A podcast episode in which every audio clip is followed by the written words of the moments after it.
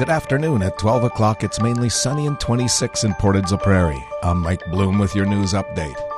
Country 93 and CFRY got the opportunity to work alongside Meridian and give away a Grain Max 2300 hopper bottom bin worth $28,000. This time it's going to St. Claude. Ron Taru is this year's winner and will get to take home the bin capable of holding 2,300 bushels and is 1,400 feet in diameter. Country 93's Ryan Simpson caught up with him and learned that his wife actually won this contest before as well. Have you ever won anything like that before in your life? Not myself, but my wife did. Okay, what did she win? A bin. Oh, are you? So this is like a repeat winner? You've won a bin before in the past? Back in 2015. While he certainly had the luck of the draw, farmers from all over the Central Plains were at least able to enjoy themselves at yesterday's Farmer Appreciation Lunch, which was held at the MNP Exhibition Building. Back in May of 2021, Community Foundation of Portage and District established a new fund in honor of longtime board member of Big Brothers Big Sisters, Anna Marie Brown. Brown passed away at December of 2020, and Community Foundation of Portage and District Executive Director Mandy Dubois says the first grant's been presented to BBBS from this fund and they're excited to share the news. Last year, uh, Big Brothers Big Sisters Central Plains decided to create the Anna Marie Brown Memorial Fund with the Community Foundation in hopes to honor her legacy uh, as she was a volunteer for over 15 years with the organization and played a large role she notes people have made donations to the fund in honor of Anna Marie Brown, adding they were excited that they could finally give BBBS the first grant this year.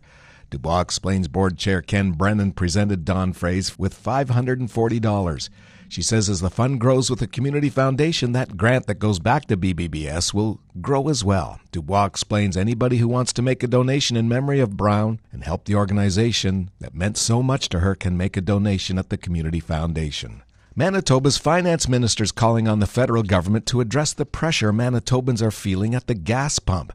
Cameron Friesen has written an op ed titled Hard Facts on Gas Tax, where he notes the Manitoba government applies a fixed excise tax of 14 cents a litre on fuel that doesn't increase with gas prices, adding this is the only provincial tax on gas, and it hasn't changed in 15 years. He says, however, the federal government continues to take a one, two, three approach to taxing fuel. They have their own fuel tax at 10 cents a liter, but then there's the carbon tax, which is now at 11 cents a liter. And finally, on top of all of that, the federal government applies the GST to fuel. And that is price sensitive. That means the higher the price of gas, the more revenue the federal government makes. We're calling on the federal government to take a hard look at their practices. In canvassing his provincial and territorial counterparts, Friesen says he's learned there is support for measures to engage the federal government on this issue. If you see news happening, share it with us instantly. Download the Portage Online app to your smartphone today. And that's your local news. Today's sunny with a high of 30 and Humidex 35. Tonight, clear and increasing cloudiness after midnight. Then 30% chance of showers before the morning and the risk of a thunderstorm. Low of 18.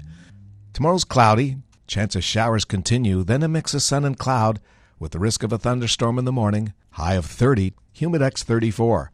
Tomorrow night clear and a low of 20. And then Sunday sunny with a high of 32. And Sunday night cloudy with a chance of showers and a low of 19.